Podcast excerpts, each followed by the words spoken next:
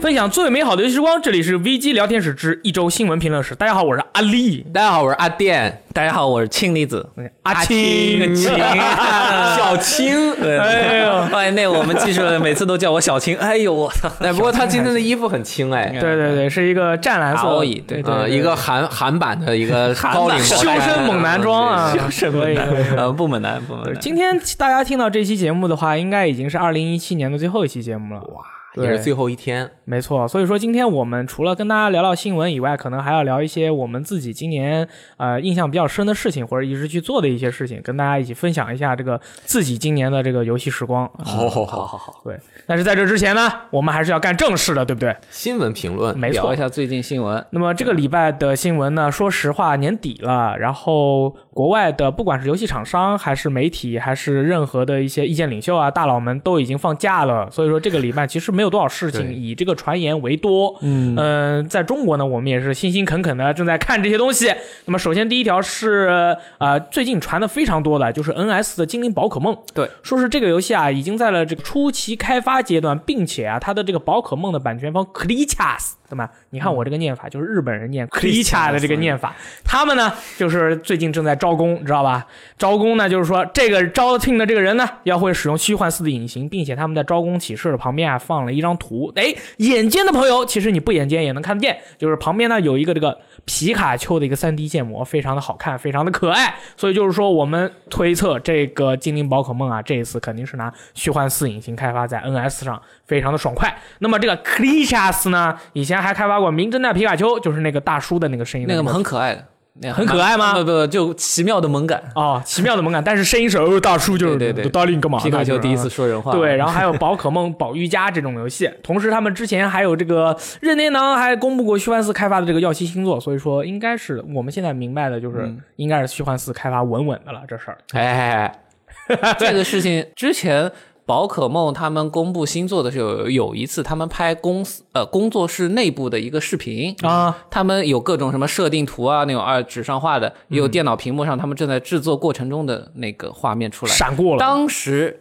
呃，我记得是 Game Informer，他们就从那个视频里面抓到了一个画面，嗯那个电脑上出现的宝可梦模型是个高清模型。嗯当时他们就在推测，呃，任天堂，呃，当时是太阳和月亮嘛，嗯两座，在太阳、月亮之外，他们可能还做一座，他们转，嗯，就哦假设一个名字叫群星，叫 Stars，、啊然后他们推测这个 Stars 呢，可能是出在 Switch 上的，而且嗯是高清版本。对对对，当时我仔细看了一下那个皮卡丘的腹部啊，已经有这个轮廓了。 在这之前的这个建模呢，没有那么明显的轮廓啊，对对对是个隆起的小腹啊，不太一样。这种传嗯闻，像今天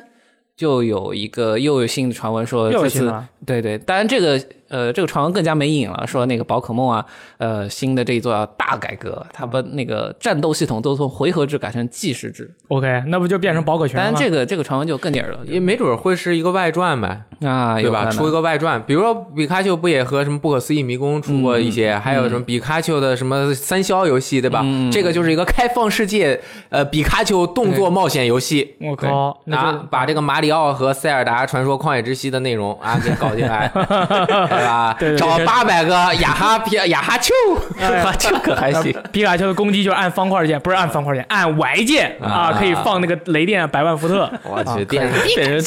对，这动不作冒险不过这事儿现在是捕风捉影啊，大家想要更多的一些比较实锤的内容，肯定是要到二零一八年才会有了。那么，但是下面这件事呢，就比较刺激了，就是本这个礼拜啊，公布了两个手游改编的一个 IP 啊，嗯一个是正义值，一个是逆义值。首先是这个大家都比较期待的是这个《碧蓝幻想》啊，是一个手游，不对，不是手游，我已经问过郑聪了，他说这个游戏页游其实是个页游，我还下了这个的 APP。 我我手机上也有他们，但对打开来 APP 打开来是之后这个页游还可以浏向览下，器对，还可以向下翻页吧。然后这个游戏他们就是手游嘛，赚了很多钱，就是白金工作室一起啊，准备这个把这个游戏搬上这个主机平台。这个游戏就叫做《碧蓝幻想 Project Relink》啊，重联计划。 对哇，这个厉害了！这个游戏他们白金工作室一起做的嘛，当然就是个动作游戏、啊，包含了单人和多人的要素，支持四人联机。单人的情况下还可以带三名 AI 一同冒险。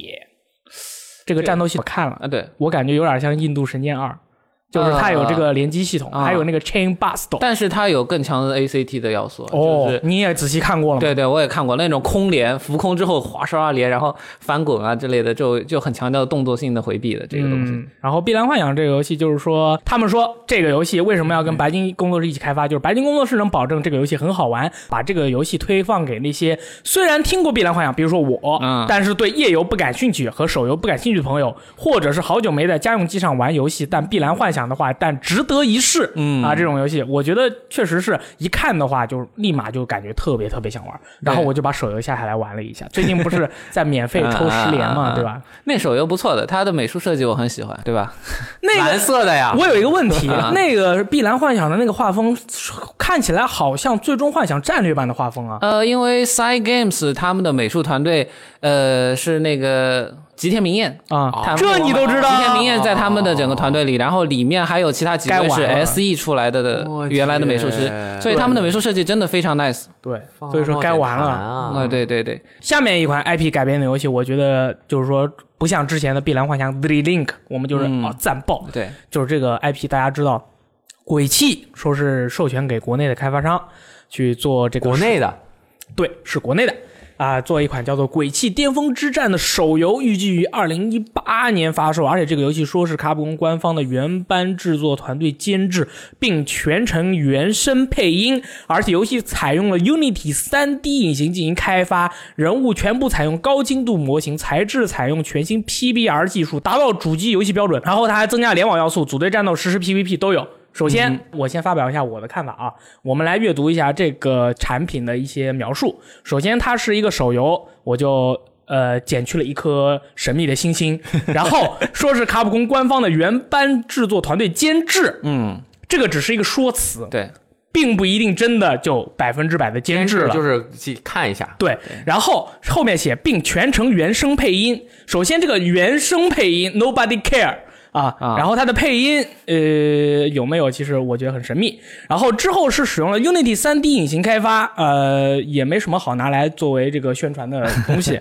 呃，高精度模型，当然了，这个现在的手机的那个就是它整体它的画面的线画面就很棒，你肯定是高精度的，不然就不可能了。然后达到主机游戏标准，这个是达到可能是当年 PS 二的那个你过分了对 G 三的那个 我觉得你太偏激了。 哦，是吗？我这样的说法是不对的，是吗？不对的哦不，对那的你怎么看呢？它我虽然这个 PPG、PBR 技术是什么我不懂啊，但是 Unity 3D 引擎的优点在于那个手机平台和主机它不一样，就是它要兼顾很低性能的主机。嗯哦啊，它的这个技术很有可能是接近，就比如说《火影》的手游的做法，哦啊就是它把一些高清的这个材质，通过某一些动画的这种调整放放过来，OK，啊。具体的是不是动作游戏也没有说，对吧？哦，但说是动作的，而且还有 PVP 类。啊，但是也有可能是我选择指令发嘛，就是呃呃，是啊对吧是，应我选择该指令是。发，然后它的动作全是录好了的，这样对的对画面效果也会不错。因为我们国内也有类似这样的那种手机上的，然后动作呃游戏以动作为招牌的那些游戏，哦你是哦你也玩过嘛，对吧？我我什么时候玩过？对对，你当时不是那个什么之刃二啊哦，那个还不不一样，那个是二 D 的。哦对，但这这次三 D 就是说，它把一个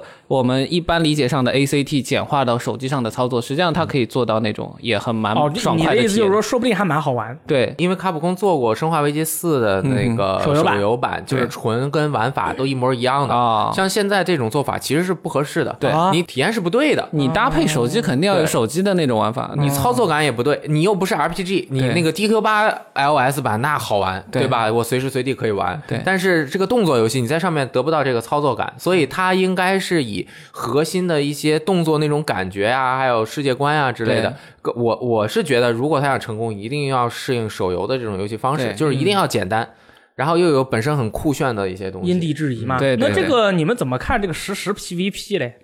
我觉得很神秘这个事情，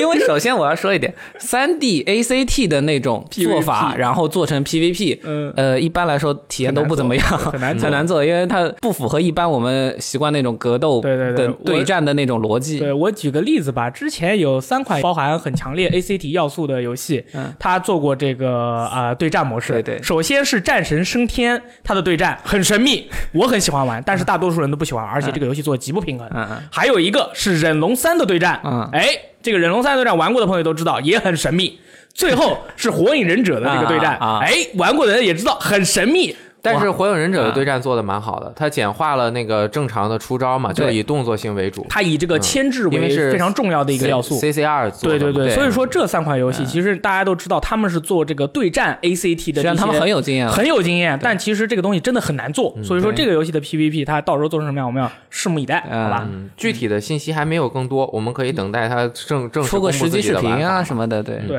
主要是借这个 IP，因为现在很多经典的单机游戏 IP 都在国内有人买过来，然后对去重新的加工制作嘛。对，我觉得借一波原来的很好的设定和它本身的品牌，然后拓展一些呃新用户，嗯我觉得对于这些 IP 也算发发挥了他们的剩余价值。嗯，对，卡普空拿这个赚点钱，然后做鬼泣星座啊，赶紧做啊。对，轨迹星座明年就公布了，大家都不要急啊。这个礼拜发生了一件让我非常失望的事情，也是让所有的这个玩家非常失望的事情， 就是我们听说这个战神啊被评为 M 级啊十七加，其实这个东西呢。我觉得还 OK，嗯所以我就详细的体验了一下和观看了一下它在 E ESRB 的那个描述，看看里面有没有我要想要的东西。嗯，它的这个描述是这么写的啊，大家仔细的听，看看这里面缺少了什么。这是这么写的：奎托斯将使用战斧、猎刃和剑进行战斗，敌人包括神、半神、怪物、龙和骷髅战士。战斗的频率很高，且相当血腥。玩家将使用武器斩杀、刺杀、钉死敌人。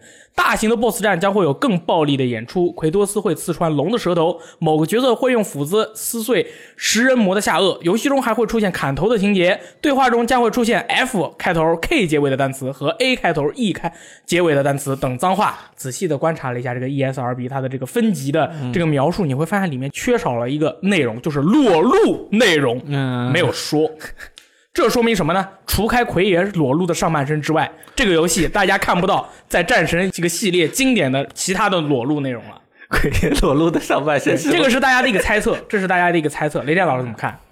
呃，我哎你已经省电很久了。我觉得。战神从来吸引我的都不是他的小游戏，我、啊我觉得那个做的很一般吧。刚开始其实就是一个噱头，为了表现奎爷这种就是很莽的那种性格。嗯，对对就干天干地嗯，嘛。从最刚开始，他其实还是很有艺术修饰的，比如说他用床头的那个灯的那啊，种感对觉对嘛。对，后面还有那个什么喷泉，好像是、啊对对吧？把喷泉都干爆了，然后就对水喷出来了。其实是很撒尿的娃娃那对个，对其实是很意象的一种表现，对对对对反而是比如说一些什么那个美杜莎啊，还有一些啊古代的神，他们会有一些那种裸露的画面，啊反而在这个小游戏的过程中，好像玩完了之后，在那个床上的坐的两位美女有、嗯有裸露有一些也有有有，它是浅很很浅的沙子，对对吧？糊在身上，对，呃，整体的过程没有很很详细的描述，它也不能在大众发售的对那游戏是中肯定的啊。进行索描述尼独不能占有游戏直 观描述的，对吧？对 我我觉得呃还好，可能对于大力来说，这个游戏就瞬间失去了两分。没有，没有没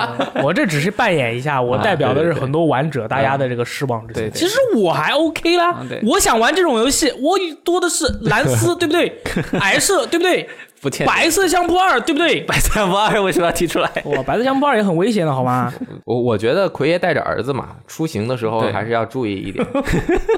小对那对小孩儿子子有出一去些外面有两个橘子，帮爸爸捡回来，然后儿子一出去把门一 怂，那很危险，儿子得时刻在眼睛里 面，那么危险，啊也啊对吧嗯是？也是。然后这个礼拜呢，那个《女神异闻录》啊，它这个突然公布了大量的内容啊。哟，阿特拉斯把这个《女神异闻录三：舞动月夜》和五舞动星夜啊，已经确认是在五月二十四号同时登陆 PS 和 PSV 平台就是两个游戏同时登录两个平台，就是发售四个游戏。啊、对，哇 塞，没错，哎逼呀！没有问题，这个数字算 有没有对和同捆 版？有对然后这个当时我其实玩了四 D 嗯啊，我玩了四 D 以后，其实我对于四 D 的整体表现我是不是很满意的啊？我觉得这个曲子可能就是他们 remix 啊之类嗯的，是、呃有一些重复感。然后哦他们就说，哎，我们这次因为是吸取了四 D 的这个经验教训啊，就是说为每一个角色都设置了不同的舞蹈演员，玩家在玩的时候还还能根据自己的喜好选择伙伴，并且说是这回还使用新的模式替代了故事模式，玩家可以在这个享受角色之间的互动。嗯，就是说，可能是呃，内容比以前更加丰富了。哎，我记得 P 四 D 里面的剧情要素特别多，对对对，它的剧情内容非常丰富。我记得上次大力开始玩，我说我想看一下跳舞，对就在对边上看，等了半然后天摁了十五分钟还在说话，他说，然后过了半个小时回来还在说话。对对对，它的剧本的内容是非常丰富的，所以说他们，而且这个剧本的这个剧情，我听说好像是算在这个正传的这个剧情里面哇坑的，就是说不是说是这个东西是瞎吹的，你知道吗？呵，所以说这个三 D 和五 D 啊，就是喜欢的朋友嗯就可应该是该买了。当时我不是那个对四对 D 不是我自己买的，嗯当时我是那个因为我当年开工的时候表现非常优异，啊 然后六代英子老爷说，哎。大力最近表现非常好，你随便选一个游戏，我们买给你作为奖励。我说好，给我买一个佩鲁索纳四 D 的豪华版。当时还带全 DLC 那种是吧？对对对对过来的，对，就是因为我这个对吧，填内容库填很快，然后大家就奖励了我一个，拿过来一玩，哎，爽到！爽到！ 我当时我我当时测你那个玩了一下，感觉有点难啊。呃，难吗？这还难，我觉得有点难这你该玩 DJ 但我 Max， DJ Max 我更加玩不了，对吧？因为它 DJ Max 它是有 key 音，啊然后你是随着音乐在打，然后你玩 P 四的啊 P 四 D 的时候，有点像你在旁边打 call，啊就是你拿那个小拨浪鼓啊，什么拍拍手啊踩的那个点不一样呃啊。铁那个叫啥？三三角角铁铁噔噔，噔就是什么呃，三枚啪啪，哦呦，就是这种这种感觉啊。 嗯，当然，真 是但是我这么说真的很危险，到时候 P 四 D 的真正粉丝肯定会把我喷爆的。同时呢，《女神异闻录五》的这个 TV 动画啊将于二零一八年四月份播出。之前漫画的那个主角叫做啊莱西小，然后这回在动画里面又改名字了，叫雨宫莲那是一个人吗？啊，是一个人，是一个人，哦其实就是玩者自己。呃哦，这个好像之前这个系列就是这样的，就是动画是会用一个新的名字叫。哦是吗对对，有哦网友在底下已经指出来了。然后这个雨宫莲是是念作阿妈阿妈米啊亚莲。 哦，好，日然后语真对正上手 然后这个这个这个动画呢，它是由这个，A E Pictures 对 A One Pictures 啊、呃、开发的，然后监督是石滨真史，嗯他曾经开发过 真史，时间只开发过《自新世界》，同时还担任过《进击的巨人》《路人女主的养成方法》的 OP 分镜和演出啊，那那很强啊，呃，它属 A1 于很一强啊啊种呃 A One，实际上它的制作实力不错的这家公司，但是它的呃，因为可能是空期啊或者团队的一些调动，因为你做一部动画，实际上要看它背后的那个实际的团队是怎么样的。哦，是这样的，对，所以它的实际上发挥水平不是太稳定。哦 A 一历史上做过一些很不错的动画，但是近两年好像，特别是这一年他们的那，比如说那路个人女主 Fate、还可以啊。 Fate 那个之类的，嗯，对， 对我在这里我一定要说一下《嗯路人女主的养成方法》，我第一季看完以后我觉得还行， 但是从第二季开始我真的有点，我慢慢的啊不再那么的年少了啊嗯我看了这部动画以后，我就觉得男主人公利用所有女生对他的好 感，让他们帮他做游戏，我觉得非常不好 啊，这样很不好，玩弄了人家姑娘的感情，我不能忍受。你还能这么 真心？我觉得你刚刚说那个慢慢有点问题，我觉得你这个成长的很快啊，看完没多久就成长了吧？ 对，我看了以后我就觉得，哎，这个 你明知道这个姑娘喜欢你，你还你还跟别人说啊，今天晚上过来加班，我们那个脚本还没写完，嗯对对然后那个谁谁谁，你那个人设该改 了，过来到我们家来改，把几个姑娘还叫到一起，真的很尴尬，大羞辱大力我实际上非常亚萨系的一个对人，我真的是亚三系是什么意思？呃，非常温柔的温柔那嗯种对、哦内心。我说一下，就《女神异闻录五》，当时它的游戏里面给它做动画的是 Production IG，哦，呃，我个人更加喜欢 IG 的那种感觉一嗯点。然后你要去做 TV 动画的话，换了一家公司，我当时看到的有点那种害怕，整个人设的时候，就还是有点。嗯，咯噔一下，心 里面。对对对，本身 P 五卖的实际上还可以，阿特拉斯也赚了一点钱，要不要请 IG 来做什么的？ 当然这是粉丝的一种抱怨了你。是说看了他的那个人设以后，你觉得好像有点缺钱？呃，怎么说？IG 要做的更精致一点。哦当然你那肯在游戏里面，呃，实际上资金会投入更多。对，游戏里按秒收费，游戏动画按分收费。没有没有，没有动画里是按章收费的啊。对对对对对，对吧然后这个礼拜还有一件事儿，其实在国外这个引起了巨大的轰动啊就是这个凯瑟琳夫巴蒂啊，这个外国的网友啊，在看过了凯瑟琳夫巴蒂的这个 PV 以后啊，他们有些朋友就认为这个林啊，就是这个新加这个角色，嗯他呢可能是一位女装大佬，或者是一个这个变性人。啊所以说呢，就是因为为什么他当时看到那个画面，就是说林掀起裙子了，然后下面是黑洞，啊就是感觉好像把所有东西都吸进去了。对，同时那个男男主人公看了他的那个黑洞以后，就是表现的非常的害怕，对，下巴都掉下来了。我的下巴都掉下来了。然后他们就觉得可能是这个男主人公，他们认为男主人公睡了一个女装大佬。嗯，啊，就是产生了非常这不好的情绪， 然后他们对此是比较这个觉得他们有偏见，嗯觉得阿特拉斯有偏见，所以说啊同时国外的媒体啊，就这个事情，他们嗯也是就说说嗯那个。变性人的歧视的问题，以及《女神异闻录四》里面某个角色的这个剧情啊，他们也觉得是在歧视呃、啊性别的这种认知问题。哎，所以说，这个阿拉斯就是在这个礼拜非常的不好过嗯，啊，非常的刺激。最近他公布的东西也蛮多的，然后也被找事儿呗。嗯，然后我觉得可能是因为这游戏还没有实际发售，你对看到的所有的东西都是一个预告，对，都是一个感受，就是说游戏里面没有实际的跟你说这个人到底是一个对啊什么样对的啊情况，这说明就是呃那个男主人公看到那个姑娘，哎呀不得了，今天晚上又睡了个不该睡的 人，啊我的女朋友可能在外面敲门，啊对对对吓爆了，也是存在的，就是说这个游戏还没有发售，对对呃国外的网友就已经对他开始进行那个就是一些评判，对可能不太好，呃，其实主要是一些 LGBT 相关问题，就是国外的很敏感呃特别是敏感非常敏感，非常他就敏会感直接对你进行一些压制，可能避免你真的要是做的太过分了，会反而会引起更大的社会问题。哦、有道理啊，啊防范于未然这种感觉就。就是就是，反正你就尽量少提这个事情。啊在国外，这个东西是很敏感的，对啊就是你一个是多这个，事一个不是如少种一族，事都是非常敏感。对，但是这个游戏本身就是以这个很强的两性关系为这个矛盾对啊冲突对对为主的，所以。嗯，它出现对这个问题的讨论是必不可，是不是必不可少，是是一定会讨论到这个问题上面去的。对对我觉对得，而且我我应该通关的朋友可能也不太多，如果大家玩过的话，应该知嗯道它里面后面会涉及很很神的展开的哦是吗啊。对，这个游戏 OK 后面是有很神展开的，它对并不是一个纯的日常生活故事。啊啊，所以其实它是可以任何的方法去升华的。对嗯啊，就是所以说那个对男主角看到那个灵隐肚子肚子下腹那个问题的时候，他肯定可是能个看到的不是什么奇怪的黑洞啊，对对对可能对对他对比如说纹了个邪教纹身啊之类的，那对吧？不是不是奇怪黑洞，就是不是奇怪的器官，啊它说明就是个黑洞，然后把男主人公就吸进去了，超 这是什么隐藏迷宫，对不对？啊也有可能。对，因为他晚上进入那个梦幻世界，啊对因为对其他的就不太多说，玩过的朋友肯定知道，对对对对他会觉但是讨论这个问题，我们也少讨论点吧，很危 险。啊很危险。 哦，我我想起来了啊，嗯这个其实是有道理的，就是说，如果他们准备这么做，国外的玩家看了他的 PV 以后，就跟你说，你如果有这个趋势，你应该小心一点，你要改。然后他明年才发售嘛，嗯对他看了大家的意见以后，说不定他就改了。对那么到时候发售的时候啊就改一下很安设全定这个也还可啊以，这个也是可以的，对。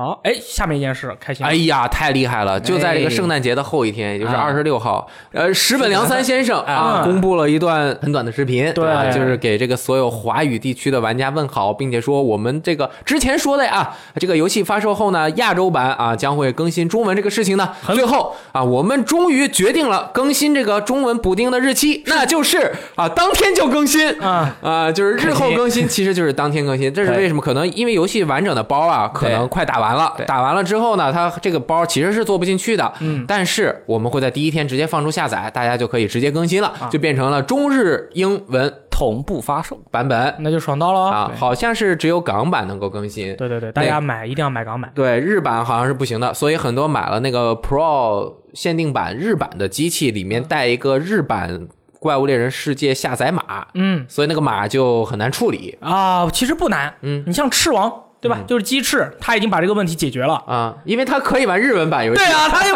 这样没必要啊。自己还有一个月，赶紧去学日文。 对对对对，其实是这样的。其实对于大多数的中国玩家而言，其嗯实影响并不大。你就在他的那个 PSN 港服买一个数字版，就完全 OK 了，没有任何的问题。啊、就是这个，其实引起了很多人的，还是会有问题。啊就有比什么如问题说，呢？呃，我的会员买在哪里？你会员买港服啊，呃，你但是买什么有的人服啊他不是港服的，有的人比如哦说哦他是日服的，对哦有的人他是美服的，我有的人我是国服的哦，那我这个怎么玩中文版的游戏呢？其实就是账号的这个问题啊啊，真的对于轻度用户来说很头疼，他搞不清楚这是怎么回事儿。哦，我尝试给大家讲一下，你要尝试了，尝试一 下，就是首先，如果你是港服账号玩港版游戏，你随便玩 OK，对吧？没问题。如果你 PS 加会员，因为你要联机嘛，不是港服的，嗯，那怎么办？就是你先注册一个港服，不管是买游戏盘也好，还是买数字版也好，这个是必要的。嗯，然后你用港服去下载这个游戏相关的 DLC 或者游戏的本体资料，对嗯然后你把这个港服的账号在你的机器上，把你这台机器设置为常用主机，嗯，这样，这个账号里面拥有的所有游戏和 DLC 的权限全都共享给了这台机器上面其他的账号。没错，接着你就用你的美服账号或者国服账号或者日服账号有 PS 加的那个来玩这去个游戏游玩这个游戏，嗯就可以了。就等于是共享了这个游戏的权限。啊，比如说，还有人问我美服的账号，那我如果买了这个游戏的光盘，我用美服账号玩，我怎么下载它的 DLC？答案就是你美服账号是下载不了它的 DLC 的，嗯你就要用你的港服账号去下载它的 DLC，啊并且把权限共享到你美服账号上，嗯，不影响你用哪一个账号玩，但是你一定要拥有一个港服账号。对啊，这个，但是嗯这个也是比较基本的，这个应该是大家都这个会有，操作大部实际上分人都嗯会有。很简单，很简单很简单。就你对注册港服账号，把你的主机设为常用主机，并且用这个账号去消费这个游戏所有相关的内容，用另外你有 PS 加的会员去玩。OK，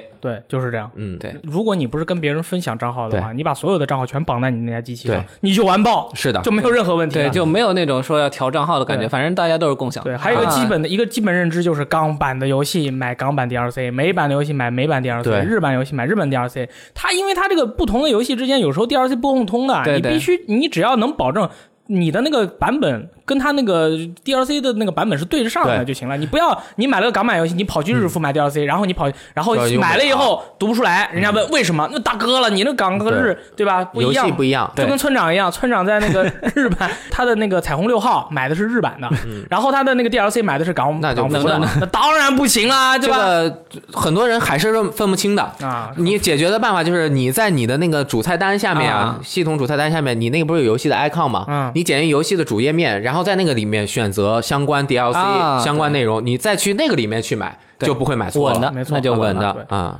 啊，这个就是大家学习一下啊。嗯对，这次那个怪物猎人这次更新中文版啊，实际上我个人还是觉得意义蛮大的。一个是我们之爆炸啊对对，那真的是爆炸。一个是我们之前就多次提过，怪物猎人世界这次跟以往的怪物猎人不同的地方就是它的剧情比重特别大。嗯，然后有了中文版之后，这个剧情就完全没有问题了。还能有一看爆了，对，对，还有一个点是，之前玩过《怪物猎人》的朋友也知道，之前《怪物猎人》虽然没有那么多的剧情要素，但是它给每张地图也好，给那些龙啊之后是有很丰富的背景设定的。比嗯，如说古龙影响，还有任务也是，对，古龙影响了某个地区的那个天气、气候啊，然后那些呃古战场的遗迹是怎么一个背景啊？实际上那些设定也非常的有意思。对这些东西，这次有了中文之后，也可以去了解。通过这些，呃，从中文去了解之后，大家对于怪物猎人这个世界的可能有一些会新的认识吧。对对，这点非常好。是包括每一个道具的介绍，什么啊这是一个什么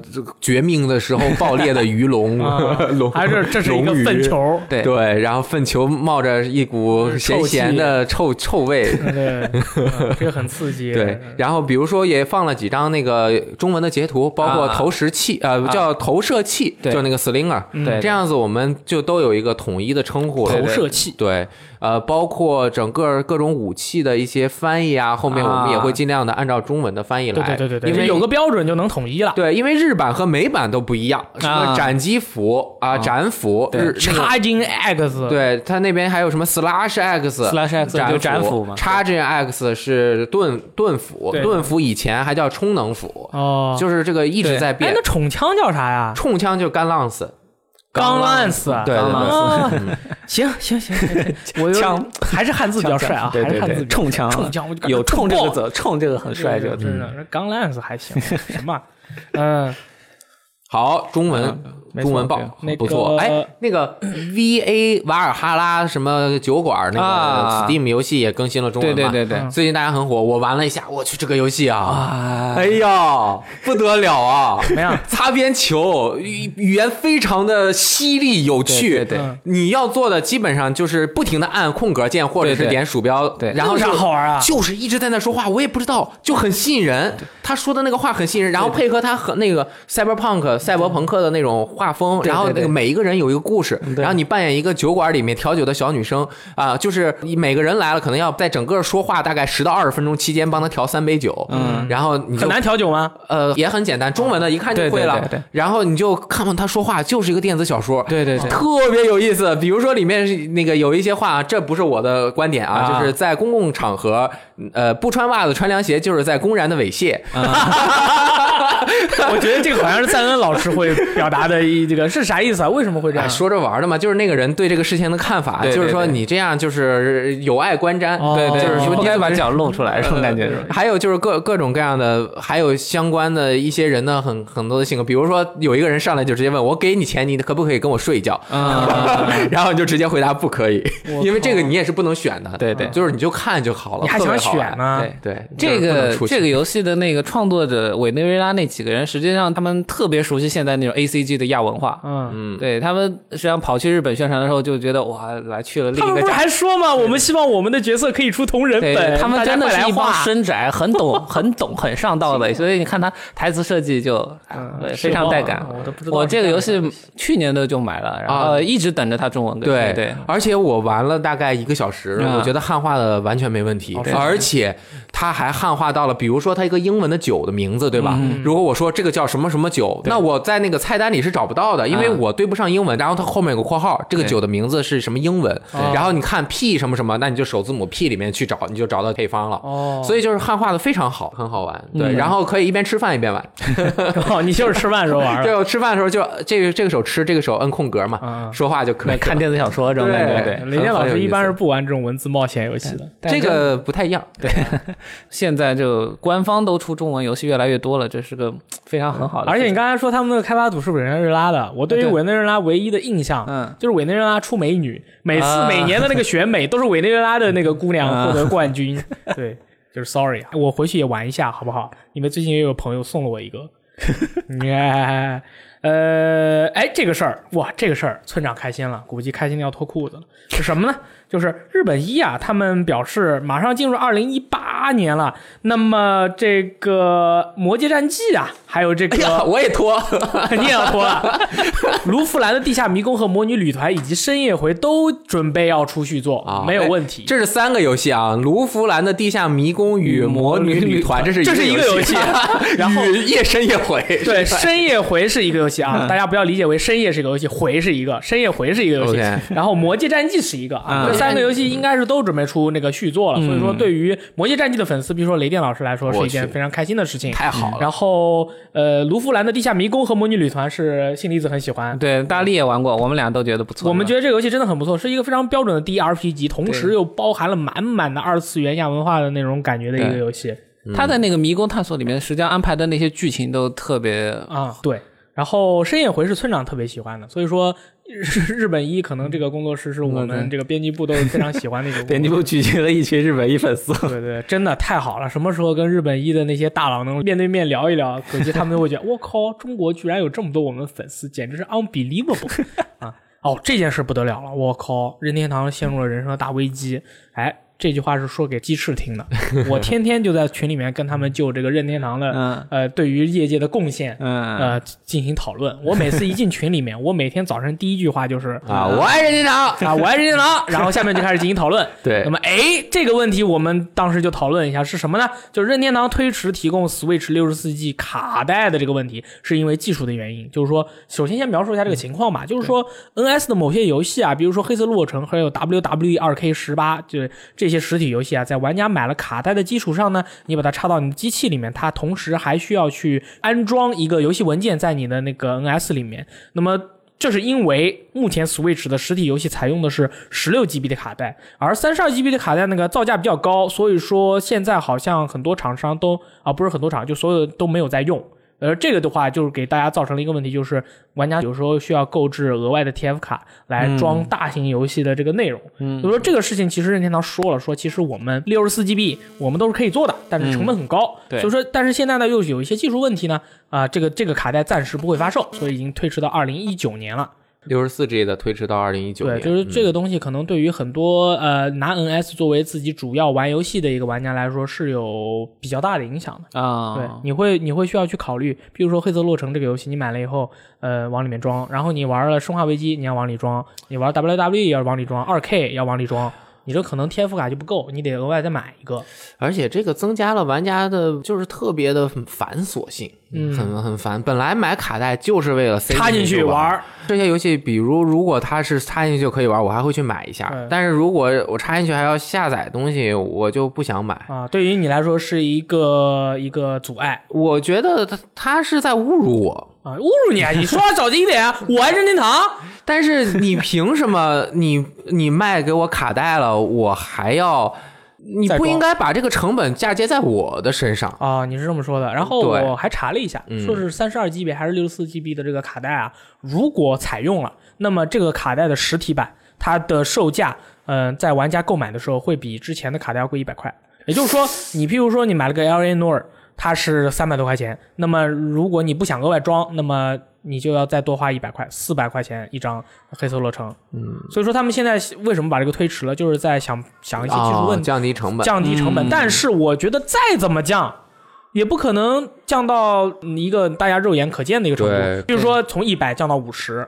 啊，就是大这个容量大的卡带，我们这个就是要贵个五十、嗯就其实还是有点受不了的，嗯你对吧？这个卡带成本确实它很难解决，因为它这相当于硬件了，嗯，有一点接近于硬对啊件的东西了。对对对嗯，不像光盘，其实光盘以前也有啊，为了节省成本，比但是光盘成本就低一些。嗯对，你光盘那本个身嗯以前 PS 二 D 五还是 D 九，人家做正版游戏其实就不太在意了，因为对成本已经很低了。但是对卡带这个确实是有，哎，这个我也想不清。嗯，加一点价格，你，但是我更乐意，比如说你这个游戏是四百还是三百，让我选。嗯，我我我要真要想买的话，我肯定是买四百的这个，哦，哇，你这么厉害 吗？因为我本身我买一个那个卡带，我也是要花钱的，而且我还需要花额外的这个下载时间。如果我后面删了，嗯嗯我随时想把它插进去玩，我又要下载。嗯啊、啊，就是很多人说卡带给人的一种感觉就是这个游戏我拥有啊了，嗯我随时塞进去我就玩。以后这个服务停止了，五十年之后，只要我 NS 任天堂的游戏机寿命又长，我再塞进去、我又玩。而现在很多人觉得对数字游戏的最大的批评就在于，这是更像是租游戏，什么时候啊在线认证没有了，我的使用权限也没有了。啊嗯，这是一个很大的问题。对，对但是这个考虑肯定也是因为确实是会有成本的增加，让玩家增加这方面的成本，玩家可能也不乐意，所以在现在要出这种这么大容量的游戏的时候，那就需要要么考虑压缩技术，对对吧？所以说，你看，并不是说任天堂所有的东西都是完美的，它还是有一些取舍的，对不对？鸡翅啊， 嗯，每回隔我空点名， 他每天都在说任天堂是无敌的， 然后我们就说，哎，你看，我们讨论一下这个问题。他说，哎，是这个东西好像确实对于玩家的取舍问题来说是一个很大的一个影响。 这个没没办法，你在本身现在产业的技术上，你难以降低成本，你就哎呀，啊没办法。我觉得很可惜的一点是，现在很多游戏卖的太便宜了。嗯，就是你那游戏便宜的，连卡带的成本都 不值了。你在 Steam 上面就卖几十块，那那只能用数字版发行了， 一个干卡带都比它贵。是啊，那你怎 么卖，对只能吧？ 卖数字版。怎么弄？讨厌。可以，不要卖那么便宜，游戏这个保值一点好不好？我们硬一点啊啊！对，但是不不降价卖不出去，收不 回这钱是了一个非呀。常复杂的一个东西啊，是是这样的，嗯，NS 还有大家这个需要去多去考虑的这些事情，也并不是完全无敌的，嗯，哦，这件事不得了了。这件事说，世界卫生组织把游戏成瘾列为心理疾病了，但是其实我当时还仔细看了一下啊，这边写的是国际疾病分类的十一次更新版本草案中，把这个游戏成瘾啊，但是这个游戏成瘾当时它的英文原名是好像是什么什么什么 disorder，就是嗯什么什么紊乱，但它并不是成瘾。它这个翻译过来可能有一些多多少少有一些问题。他说有三个标准，就是能够判定你这个人是不是对于游戏成瘾。说在玩游戏的频率、强度、时长、开始和结束以及游戏情景上缺乏自制的情况，在将有玩游戏的优先级排在其他生活兴趣与日常作息行为之上。嗯，在过度进行游戏导致负面影响后，仍旧会持续甚至加大玩游戏的力度。对，嗯然后游戏成瘾后，玩家的行为模式导致个人、家庭、社会、教育、职业或其他重要功能方面出现重大损失，同时也让人变得焦虑和易怒。我觉得他的这个判断标准是你要一二三都满足多满足。，对，啊，才才应该算是。嗯，对吧？呃，频率强，我觉得我们几个采样不太合适。哦，我们还不合适，嗯我们都开这份工还不合适吗？就是我们开工，所以那这个是必要的嘛，对吧？嗯但实际上，我们这边对于自我控制还做得蛮，就不会有这方面的问题。对，啊我觉得我每天的游戏时间大概三个小时左右吧，再哎像大玩力多，对吧？再玩多了，我还不如回家看电视剧呢。 对，大力还会在游戏玩游戏之间穿插各种自我锻炼。 呃自我锻炼还行，嗯对，一边玩一边做深蹲是吧？ 对，频率、强度、时长，这个真的很有的时候，比如说吃鸡这个游戏就很容易让人一玩玩很久，还有啊战地，战一地嗯把半个、半个小时，你不小心就玩了三个小时。但 我但是他这个也没有明确的那种量定量的一种判断标准呀、啊对，因为是哎草草案，对吧？因为是草而案，且你每个人可能这个量对于他来说还不是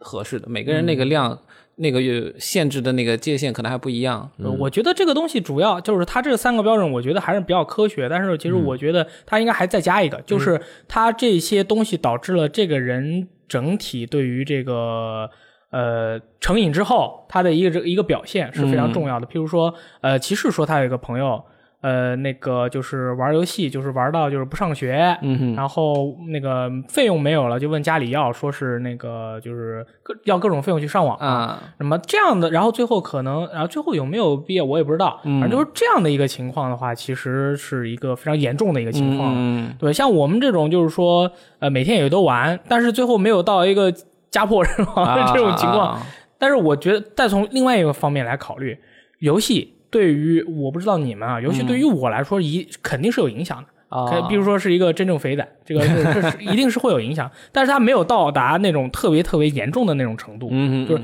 这个这个程度是要他要分的，比如说呃这个成瘾第一阶段、成瘾第二阶段、嗯成瘾第三阶段、成瘾第四阶段，每个阶段的一个表现和一个度嗯是怎么去衡量的，这个东西需要需要有一个比较更多的他们需要去考虑的一个事嗯情，我觉得疾病这件事情不是特别恐怖的一件事情，嗯啊，每个人都有或多或少的疾病，比如嗯说我有一点点鼻窦炎啊。对吧？我有一点点慢性咽炎，嗯我听力可能有的时候也有一点下降，对吧？眼睛又是近视，这都是疾病。我头 皮屑，头皮屑也啊是这疾这病的这一部个分，嗯不用说了，对。对吧？我这个容易腰酸，嗯，这都属于疾病的一部嗯分。我觉得，呃，被判定有疾病，不见得是有问题，呃对就不见得是特别严重的问题。嗯大需家不要去面对太那个什对么，，但是如果病入膏肓嗯啊那就很那就很有问题了对对对啊！对包括精神方面疾病的这个判定，好嗯像我记得是人民日报还是哪里，就是公布国内好像有一点点都算的那种精神疾病啊，应该占百分之八，好像是人群中，嗯啊就一百个人里有八个人都有一点，比如说对焦虑，我对日常，比如说日常焦虑，比如说我失眠，可能嗯也是精神疾病的一部分。嗯，对，所以我觉得他判定这个就是有疾病，就是比如说你小感冒也是感冒，嗯对吧？你就需要重视一下，你看对看你这个有没有影响到你的生活。对，对，然后我觉得它第二点、第三点非常重要，啊就是如果你不是做游戏这个行业的，嗯，你所有的娱乐社项目中，游戏已经远远高过了其他你其他的东西，你就需要审视一下了。嗯对嗯你这个是不是有一点问题？因为人是要多方面的嘛，比如说你吃饭，你不能只吃白米饭，你也不能只吃什么某一种东西，对嗯吧？然后就是你是这个它你这个三个是递进的啊，先是时间长，嗯，你时间长就导致你比其他的比例要高，嗯，你比其他比例一高了，你就会产生负面的影响，比如说你缺乏锻炼，比如说你眼睛出现什么缺乏睡眠呀、又影响了你的工作啊，嗯然后。最重要的一点是，最后压压迫压压压什么压倒骆驼的最后一根稻草，就是 仍旧会持续加大游玩力度。啊，这个好像很神秘啊，我这个也没有看待，没有看懂，嗯就是生、呃游戏过度游戏导致负面影响后，仍旧会持续甚至加大，是什么意思啊？就比如说我头晕了，啊，我还是狂玩，我还那么狂玩。比如说我，这好神秘啊比如说我好困了，我已经对快对睡觉了，我对我我不行，我一定要再玩五把，我要拿到吃一把鸡，我再睡觉我。打玩 DOTA 二嘛，有有有这样的人，这你这去个那就些有问题了。你去那些网吧里面就看到那些熬夜的人，真的熬的都迷糊了，这样还在玩，那不是你？吗？你都已经没没没没没你都好想睡觉了，没没没你还不睡觉？ 这这就是这很明显，这成瘾了呀。嗯你你正常的人就是我该睡觉了，我就睡觉，输了就输 了呗。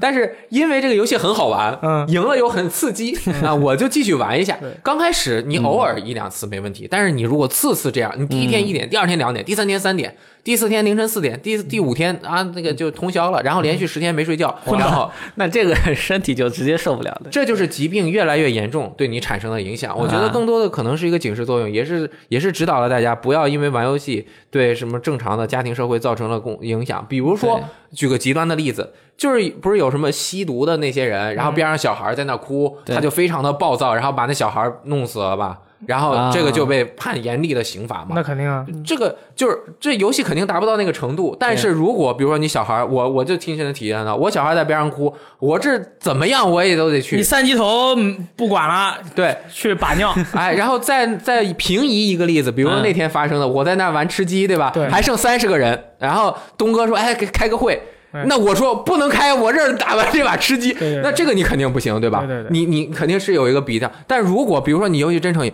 你别待着去，我们吃鸡，我要打完这一把我再去对对开对会，你成瘾了你能这样吗？但是你一般的人不会啊这样，你对吧你当时去了以后二十分钟你都没 死，但是你这半个小时回来就死了。啊、对，反正就是一个判断标准。对我觉得应该大家应该接受这个判断。比如说你酗酒，我我平时喝酒，我算酗酒吗？我不算。但是我如果连续喝酒，影响了我的心智健康，影响了我的正常生活。嗯哦，对对对，我其实一直对于外国朋友，就是外国人，他们经常有一个说是，呃，中国的男性特别好。他说为什么呀？就是中国男性不酗酒。但是我，然后我心里就在想，外国人那酗酒能酗到什么程度啊？你见过了是吧？我没见过呀，嗯啊我就特别好奇，说是酗酒没。不喜欢喝酒，在他们就是很多那些欧美的那些地区是一个非常优良的一个一个品质哦然后我看了很多美剧，里面经常有就是说几个几几个大哥，嗯啊戒酒，嗯坐在一起就是聊，我今天已经这个戒断了五十天了，嗯我今天表现特别好，然后怎么怎么样，我心里在想。喝个酒能喝成这样，然后就是什么喝的酒喝多了回家打打家里人，啊怎么怎么样呢？我心里在想，哇，这个很神秘啊，没见过呀、就是真的这个东西有这么严重还吗是？挺严重的。那么严重呢？，对，就是国外啊酗酒有那么严重呢？对，因为我觉得社会压力越大，啊，大家就要找一个出口，对嗯哦啊，我觉得玩游戏反而是最轻的出口，对吧？就是最容易的，我稍微逃避一下。但是如果你一直逃避也不行，嗯喝酒就会反而产生更严厉的影响，它会麻醉你的精神，对然后让你对一些事情的看法发生改变。对啊呃，就是呃，可能你不爱喝酒，我不爱，我完全你不基爱，本不太难喝，喝了。氢离子喝吗？我有时候会喝到微醺那样子，哦，你什么时候喝过？这么没不见不你喝不过。不，回家过年之类的都会哦，那就要是肯定会陪着喝喝一点。啊、就是我有一次喝过年喝多了，然后嗯我就有一、一两年都没有喝，那么难受啊因为喝多了就是你一喝就头疼。啊啊，啊啊，我现在又稍微恢复的喝一 点点。其实哦，每天喝一点点对身体有益的。嗯啊，比如说你买一瓶黄酒，你每天就倒那么一小杯，半两都不到嗯啊那那比如说你买一瓶红酒，你每天就喝一个底儿，一个一个瓶，一个那还是杯比底较儿。健那康。没什么那问那题。非常的健康，但是如果你每天都喝半斤白酒， 哦，有那样的，有就是有酒罐子。对，那你喝半斤白酒，你你整天晕的拉呼的，哦对哎，你不做技术性的工作还好，你要如果去技术性的工作，那就很严重了。哦，就算你不做技术工性的工作，你在大街上你走着走着跌一水坑里，然后脑袋没事儿把自己憋死的情况，屡对自己屡见不不负鲜责任，的。对别人也不负责任，对啊，家里人也不负是责啊。任如果你骑个自行车，你把别人撞了啊啊，就是很多人喝了酒骑自行车不算酒驾，啊然后骑自行车 边上咣怼了，啊这个跌跌倒了，把自己摔了的这个非常多哦啊，是就这是样大家的注意量啊原，来找喝了之后找个安全的地方睡一觉，对对，啊对玩游戏也是，其实借着这个事儿，就是说这个游戏成瘾这呃，就是游戏成不成瘾这个事儿，其实我们想要在这里跟大家就是再次重申，我们对于这个游戏生活，就是享受游戏生活的一个一个一个态度，就是大家一定要玩游戏要这个有度，啊，对每天这个玩的时间你要控制好，然后当你的家人、你的朋友需要你的时候，游戏是撇到一边去的，这种东西是一定的。然后而且要保证经常的这个体育锻炼，嗯，呃，就像我经常呃经常想办法去把我们那个编辑部的朋友啊 叫到这个各种拳馆挨一顿锻炼的场 合。我这个拳馆呢，我觉得是有点极端了一些，嗯但是对我强度太高了。但是我跟你们宣传的时候我说过，你可以永远不上擂台。嗯，对吧？你可以不上擂台，我们那儿好多男男女女就是在那儿光练不上擂台，没事儿 的。就是当然你上了擂台以后被踢断肋骨的也有，哎，是不是？比如说，我如果喜欢拳的话，我练拳的这种感觉会比单纯的健身更不枯燥一点啊，吧对，很有意思。因为我很喜欢，我对还能够锻炼我的灵敏度，啊对对吧？这是为什么我喜欢就是不喜欢去健身房，而喜欢打拳的原因就是打拳很有意思。嗯然后啊你让我去就是跑步，啊我就觉得跑步特别没劲，你知道吗？就是跑步的话，就是呃哦，很无聊、很枯燥，不断的重复。不同的人喜欢不同的对事情，对，但是你要是打拳的话，你就要去思考，哎，我这一拳打出去以后，我能不能防守得住对方？然后打的这个力量怎么样，距离是多少？打中以后，我能不能及时的回防？就是你需要考虑很多很多内容。我们师傅就说嘛，你想打拳打得好，你傻瓜根本不行。 啊，而且就是咱们看的那个《消失的武林》里面，老师傅也说，中国老师傅也说，他们爱教书生，爱教聪明的人，学得快，瓜娃子学不好啊，然后力力度也控不住，容易受伤啊。这个这这个其实是特别特别需要去去大家去注意的一个事情，就是我不是说这打拳特别好，别的都不行。我不是这个意思啊，我的意思就是说，你选择一个你喜欢的一个运动方式，对嗯然后你能够持续坚持去做它，同时就是说，就就像其实就像那个咱们中国居民膳食营养宝塔，对吧？这个百分之七十的米饭和这个什么什么，然后、哦不是百分之七，百分之五十的米饭，然后粗粮啊、这个面条，那么百分之三十的素菜、豆制品，百分之二十的肉、鱼和百分之十的油，你大家好像百分之一百一 了， 我就等着下这个百分之对百。对 对，我的意思就是说，你就是这个生活也是一样。你比如说百分之五十上班，百分之三十玩游戏，百分之二十运动，百分之十睡觉。就是百分之十是这样，这有多我每天保证八点钟起床呀，啊，然后那不是百分之十，你一般都是三分之一的时间都在我睡的意思觉就是说大家对对对把这有一个个比例合理的比例，把这个比例控制好，然后你才够你才能够全面发展。就是你但如对，如果有一个事儿，它真的就是让你上瘾了，破坏了这个平衡了，啊对那，你比如说确百实分就之是上瘾八十对是打游戏，百分之二十是睡觉，那你就上瘾了。这个就是上瘾啊！我们都我们这儿都洗不洗不干净了，就是也洗不白，就是说你这事儿真的不行，我们都得嗯对，要注意一下。那肯嗯定是要注呃意。但是偶尔发生没关系，就是 突怪物猎人，怪物猎人世界当天发 售的时候，就是突发性，你这谁还没个跑马拉松？比如你就当你是运动里面对对跑马拉松，你又不是天天跑，对不对？对对对对啊，对那个，那你偶尔来一两次，但是你偶尔变成了常态，对，就那很就危很险麻烦对，所以说正好我就是借此机会，大家一起来聊聊二零一七年你自己的叉叉之最。可以可以。对啊你们先说呗二零一七年，我从毕业开始，这差不多十年了，啊，我就没有持续十二点半之前睡过觉。嗯就是我一般都是在凌晨两点，甚至最晚的有一有那么一两年，我是三到四点睡觉。那那那当时你的这个身体和精神状况怎么样呢？呃，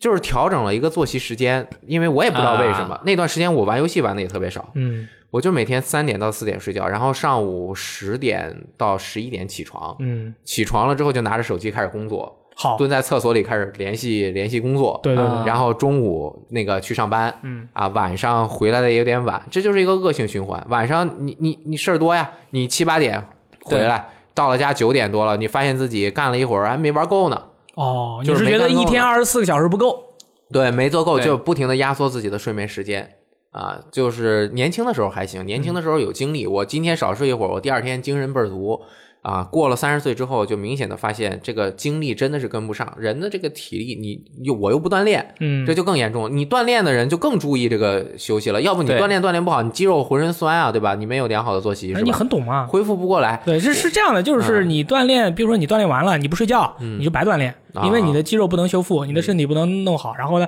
蛋白质补充又不充分，你这个就是白练，嗯然后那肌肉就越来越瘦，越来身体越来越不好。规律的作息对于现在人来说特别的难。嗯，除非是有上班要求你必须早上九点起，你去晚了就给你经济 制裁，给你扣钱，要不能就是就是容易导致人的这个散漫心情，嗯对吧？谁不对想对偷个懒儿，那个耍个性子，碍着自己想怎么自由怎么自那由？为什？么二零一七年你就这么健康的生活了呢？ 呃，萨利比较严格就是该睡觉了。啊，对对。然后我自己也是意识到，嗯，要不不行。对嗯，你像有了孩子，你晚上本来就睡不好觉对，对如果你不迟前把这个作息调整好的话，而且有人监督。嗯，啊，就是好多了。呃，十二点半，最近又有点往回抽抽， 还是要又有控制点一下又有点一点了，差不多。嗯但是嗯我以这个是人的观念会变的。我以前三点睡觉的时候，我觉得两点很早，啊， 就是两点是 the night is young，嗯 Yeah 对吧？夜晚很年轻，我还可以再对对对玩一个小时，我才睡嗯觉。但是现在我一过十二点，我就觉得，哎呦，晚了，时间晚了。啊， 这个这个人的这个观念是是会随着你的作息会改变的。你现在一过十二点，我就很紧张啊，什么时候那个萨利开始嚷一嗓子，该睡了。对，然后就很紧张，然后能够调整过来之后，早上起得早一点，然后精神也满足，这是跟大力学习的， 嗯，对吧？你早上早起，精神好，对，早起的话，八点钟起床，八点半到单位，然后你要干的事情大概在十点钟之前全都能搞完，对。然后就哎想怎么样就怎么样。对，如果你你睡得也晚，你早上起得也晚，然后你休息还不好，一天精力就不好。你精力对不好又工作完了，你晚上七八点回了家又很累，对，你就永远不可能锻炼身体。对对因为我我很累啊，我就是我睡觉没休息好，我白天又上一天班。但是如果真的休息好了，然后你上完一天班之后还有能量的话，再去锻炼身体是一个很好的作息。我的我说了我说了一年了，嗯我、对嗯我我觉得人是要量力行事的，就是当你觉得你能够锻炼身体的时候，你再锻炼身体，而不是你处于亚健康的时候，嗯，你睡眠还没有休息好，对你，你就强迫自己去锻炼身体。所以我觉得下一步，二零一八年我就是要这个，不仅保持睡眠的同时，还要增加锻炼。那我们那边那个楼下有一家这个拳馆非常好，你可以永远不上擂台。我我这 个刚刚跟你就是你说这个跑这个打拳的事情啊，嗯我觉得人的性格是有嗯有有分分别的啊，就是你好动比的较人喜欢的是好动的人，就是有这个反应能力的是要去打拳，嗯就是我比较好静啊，哼我比较好思考，啊，就是我我我肯定不会去打拳的。对啊 对你对，做瑜伽，对，我觉得跑步比较适合我。跑步其实是吗我还真的蛮挺喜欢，我还是真挺喜欢跑步的，因为可以我之前跑过一个一一个多月，可以就是每天都啊跑，嗯但是就是后面因为睡眠导致我没有办法跑。该跑了。对，然后我觉得能够去跑步就嗯很好，因为那个比如说我最喜欢的作家村上春树啊，就是每天跑步。对啊，就是现在还在跑，对。当我们在谈跑步的时候，我们谈些什么？他写过专门这么一本书，啊对是吗？对对啊，就是有很多很好的跑步环境。如果在北方雾霾比较严重，那就很 危险啊。在南方，这个现在天上海气还是不错 OK 的对吧？我们小区还有个湖、嗯啊，围着那个湖跑一 跑。然后再跳到湖里游泳，啊那那铁人三项铁人三项， 那真的跟村上春铁树人一三样。项。我发现现在有特别好的那种跑步机，嗯跑步机前面有个巨大的环形屏幕，哎呦，上面就不跟行不行，不放行一个那个路，那个路，然后你一边跑，那个路也在往我前我觉得走是直这接样带的着 VR 跑吧，哦要不对我其实我觉得是这样，就是你在当你在做一个运动的东西的，因为你在做运动的时候，最好跟这种电子或啊者是你想用内容去充实你的这个运动生活的这个思维啊，撇开关系呃，跑步不一样，跑步是要听歌的，啊。跑步是要对对听歌的。对你像你们打拳那个呃单位时间强度更强，打拳是大力就脑中我们在每思考，我们没空听，啊 对对对，也 是跑步还 是比如说，甚至比如跑不了，就是慢竞竞走，就是走的稍微快一点。对啊，不要太慢的跑，慢跑没有，嗯嗯好像没什么用。就是如果你跑特别慢，你等于是对身体在损耗。你要让身体机能运动起来。嗯哦啊你因为我是跑过步的，我给大家讲一下，嗯跑步之前半个小时不能喝水，不能吃饭，跑步过程中不能喝水，只能喝运动饮料。跑完步半个小时到一个小时之内不能吃饭，不能喝水，不能洗澡，啊，就是一定要保证这个。他不能洗澡啊不，能洗澡，因为你的这个身体，包括它细胞的这个水分啊，你跑完步之后，好，我我我，反正就是你不能让淡水进入你身体，否则它就会把细，它就会淡水瞬间进入你细胞质，因为你细胞质里面的那个水就是渗出去了，然后就等于你细胞质里的密度高，然后水就会进入进去，然后对你产生不良的影响。哦是吗？所以你为什么要喝运动饮料？运啊动饮料里面有盐，盐吗这样子它和你现在体内的整个的一个盐分的比例是相似的，所以不会对你身体造成严重的冲水，啊，嗯可以，就是是一定不要喝白水。特别的严重，啊就是跑步之前、跑步之后、跑步之中，嗯、好买。一个氢离运子啊动饮料呢？实际上今年你有什么值得铭记的事情2017年，我投入很多关注力的是英雄联盟的比赛，哦，对，全球总决赛 S 七在中国办，中国主场这个事情就、哦那么厉害呢？作为英雄联盟，我玩了五六年，就特别关注，全程关注这个事情。哎 S 七是第七赛季，对不嗯，对对对对对对。然后中国这一次的成绩也比前两年要好不少，两支队伍进四强了，然后打的也。呃，打的也算是酣畅淋漓吧，就打出自己水平这种感觉。虽然最后还是败给了那个韩国赛区 LCK 的两支队伍，但是，呃，给人感觉就是没有辜负这场比赛。哦，因为前两年英雄联盟。呃，LPL 中国大陆赛区的队伍出去比赛，成绩都不太好，然后很让人就喜欢这游戏的玩家会觉得很丧气。但是今年，呃，打的不难看，嗯，然后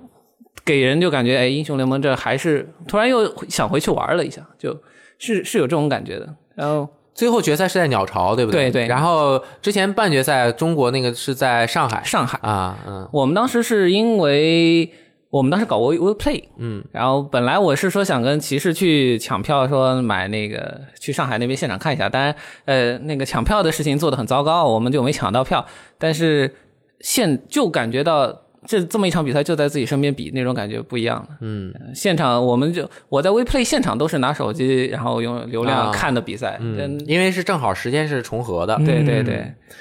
英雄联盟厉害，虽然我不玩儿，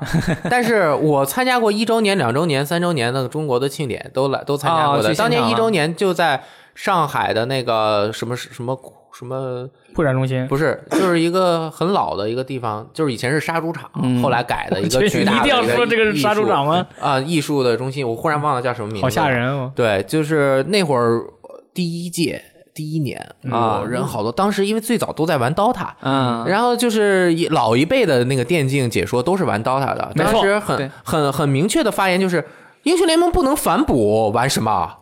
当年都是这样的，都 DOTA 开那个发布会或者是开那都不能反哺，嗯 对吧？然后英雄联盟就是是一个新兴的，然后我看到了那么多人在场子里面，当时就已经有很多了嘛，特别多，然后就挤得进不来。但是因为我当时工作关系，我们要去拍片子嗯啊什么的，就很安全。对对。对，然后后面每一年都在不停的进步，当时就有大龙什么的，对吧？对一直地图一直没变的，有整个大龙玩的法模型大啊部分等等的。变化不大。嗯就是英雄联盟在国内这个比赛，它办得越来越体面了，然后规模越来越大了，给人感觉也越来越正式了，这一点是蛮好的。虽然呃，它持续那么多年，不知道它接下来还能持续多久，但是呃，到了 S 七这一年啊，让人又感觉就心里澎湃了一下，这种感觉还是非常不错的。最后最后的几年了，我觉得也嗯是最后几年了对吧这个热度确实是在下降了，都七年了，不容易了。啊对，相比它巅峰时期的话，它用户量的确少了很多。对对，嗯，这个是一个自然规律吧，对吧？你这个你没有什么游戏可以永远火下去，是对嗯，这个是一个很正常的事。出英雄联盟二可能也不太行，拳头已经出自己一个在尝试一些做新的游戏了，对对吧？尝试个新的类该型。做新游戏了，堡嗯垒之夜嘛，玩堡但但是英雄联盟这游戏对我来说还是蛮就是意义蛮大的。啊对，啊什么意思？干嘛了？不是不是，我我就说，你说为什么对你依然因为嗯说意义很大？首先，他从大学伴随我两年多，然后到我深圳一个人跑去深圳上班的时候，嗯呃，我跟我以度往过了无对数不的不不这跟个我以前的朋友呃还保持联系的话，主要还是通过游戏，嗯因为每天都能实时的上线聊天。这个点，英雄联盟本身有多好玩我说不清楚，但是呃，啊，这个我知道，这个我知道，确实确实，对，但是我我晚上跟我大概跟我是跟我朋友之间这种联系就对。依托这个游戏吧，就很好我大概晚上十一点半睡觉的时候，就听他外面喊嗯“补啦，死啦，哎”，就在外面喊，然后我大概十二点半才能睡着。那哎这真不好意思，这这事儿我没跟你说过，不过最近你已经你已那经不喊嗯呃最了近是因为我手指韧带劳损了，玩不了英雄联盟了。啊完 全玩不了，这个太可怕了。对对就是大家鼠标玩手对大家玩对，有点鼠标手的意，思。有一点就是克制，不要太玩的时间太长，太嗯用手激烈柄。看起来比用鼠标安全一点，对吧？所以说我我蛮期待那个王者荣耀上 Switch 了，我就可以拿嗯摇杆玩。对，这个我也很想 玩，到时候也可得以玩一起玩。对，我二零一八年，我觉得我二零一八年能够坚持一直坚持在做两件事，呃，一个是一直在坚持玩街霸和铁拳七。可以街霸这个游戏，嗯这个街霸五，其实在五之前的街霸我都没有怎么好好玩过，我是老正正经经是从五开始练的，所以说，呃，就是我之前一直跟大家说，就是嗯这个游戏的水平问题，其实你只要持续的去保证你的训练量，你一个礼拜能够，比如说铁拳是每天玩，然后街霸是一个礼拜大概玩两到三次，嗯，你就能够变强，这个是实实在在你能看得到的。嗯，之前就是一直在跟那个集合的朋友一起玩，然后一开始我是完全打不过他的，然后他有一段时间就没玩，你说街霸是吧？嗯对对，街霸，对啊，铁拳就是 对吧？然后这个街霸就是打不过甜心战士嘛。对对对对对，人家毕竟也是这个什么武汉有名的什么什么这个，像我都是到我在南京都是去那个机厅，你都不让我上台的那种。我就这种水平，人家都不让我上，你知道吗？就是这种水平。嗯，对，后面就呢，反正街霸就提升了。对，街霸也提升了，就是还能打打了啊。这个铁拳呢，我就不说了，铁拳我已经说过无数次了，反正我一直都有一直一直在练。呃，向来出了新作，我也一直会玩这个游戏，这个对我意义非常大，这个游戏嗯对于我意义真是非常大。它它太太特别了，这游戏以后想办法去跟大家一起就是全面的去聊一下这个东西。你觉得你除了就是和你自己本身打拳应该有关系，对不对？啊对你这么喜欢玩这个格斗游戏，肯定是有关系的。对我，我认识的很多跟我们一起就是打拳的，包括我在国内认识、在国外认识的、在在上海认识的这些打拳朋友里面，他们很多人都很喜欢玩铁拳啊，他们它自己也应该玩。哦是是贯通的，对不对？对对比如说，如果你不在现实中练拳，或者你现实中不太关注拳击或者是散打或者任何一个武格斗这个格斗项目的话，嗯嗯你可能刚开始会喜欢玩，但是对你过一段时间这个坚持热不情住，你这个热情绝对会消耗的。嗯对嗯对对比如说，如果你喜欢玩足球，你又不你不是球迷，那你可能只能是一小段时间你喜欢玩嗯对足对球，对但是这是样你如果本身现实中有一个相似的兴趣，对然后你在游戏中有一个相似的游戏类型，才能够这么长时间一直持续下来，对吧？对，所以我像我的性格也是比较就是那个，就是说我的性格对比这个拿来说，就是像那个铁拳里面的保罗这位角色，保罗的角色就三个字：炮崩啊、炮崩撞啊啊！我的这个性格也是炮崩撞。程咬金三是是三大三大板斧招，对，呃就是三三板斧三招之内就是崩爆你，如果没有崩爆，你妈蛋就玩不了。譬如说炉石，是 万智牌这种游 戏，然后呃很崩值爆崩爆完了以后，哎，没牌了，然后就死走，没有资源了，就是这样。然后今年我有一件事，我觉得还是对于我来说是一个很大的挑战吧，就是我报名了我们拳馆的一八年的元旦拳击比赛，呵啊不是拳击比赛，是是格斗比赛，哎几月哎呀？呃几，号？啊二零一八年一月三号，我我要然说后强势围观啊了。对，但是我的体重其实是七十七公斤，但是我打的是八十公斤的。啊然后我的对手是一个应该也是八十公斤吧，但是我看他那个身材可能也会没没没满八十公斤，